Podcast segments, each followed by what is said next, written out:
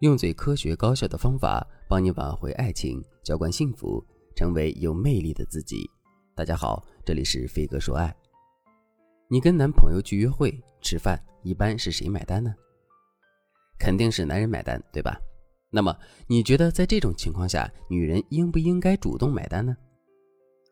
听到这个问题之后，你可能会觉得男女平等，而且女人挣的钱也不比男人少，所以女人也应该主动买单。当然了，也有很多姑娘在听到这个问题之后会说：“两个人约会吃饭，这本来就应该是男人花钱呀，谁让他是男人呢？而且我们只有引导男人对这段感情有更多的投资，他们才会更重视我们，更珍惜这段感情。”那么，到底哪种说法才是对的呢？首先，我们来看第一种说法：两个人约会，女人应该买单，因为女人挣的钱并不比男人少。这个说法是对的吗？这个说法当然是对的，不过女人应该主动买单的原因，并不是这句话里提到的女人挣的钱并不比男人少。事实上，即使女人挣的钱比男人少很多，女人也应该适当的买单。为什么这么说呢？首先，女人买单这件事可以突出自身不拜金、不占男人便宜的特质，这个特质一展示出来，我们自身的形象和框架就有了。当我们在男人的脑海中建立了这样的形象之后，男人对我们的付出意愿会进一步增强。与此同时，他在追求我们的过程中也会对我们更加上心。另外，女人主动买单这件事也是考验男人的一种方式。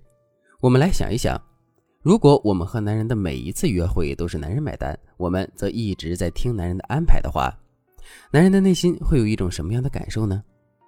没错，男人肯定会觉得他已经为我们付出了很多，并且我们一直都在接受他的付出，并且乐在其中。可是，男人就是跟我们约了个会，吃了个饭啊。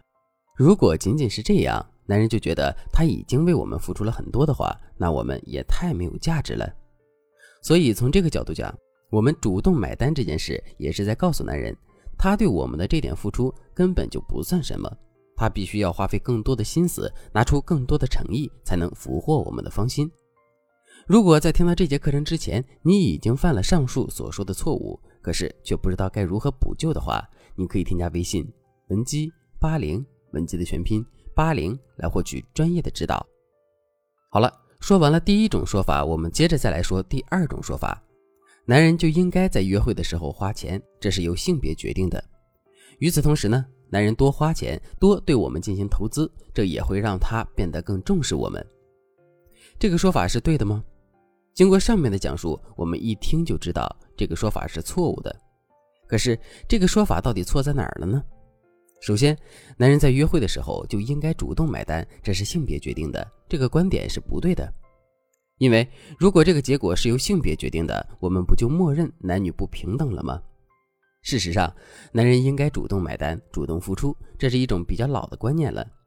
现在，女人在社会上扮演的角色和社会地位一点都不比男人差。女人需要男人帮扶的时代已经一去不复返了。另外，让男人在约会的时候多花钱、多为我们投资，这确实能够让他变得更重视我们，更重视这段感情。可是，我们还要考虑到一个持续性的问题：现在，男人确实对我们投资了更多。可我们引导男人的投资方式，也损害了男人进一步为我们投资的意愿。如果是这样的话，从长远来看，男人对我们的投资其实是更少的。当然了，我们要在两个人约会的时候买单，但这并不意味着我们可以盲目的买单。在这个过程中，我们还要遵循一些原则的。第一个原则，总量平衡原则。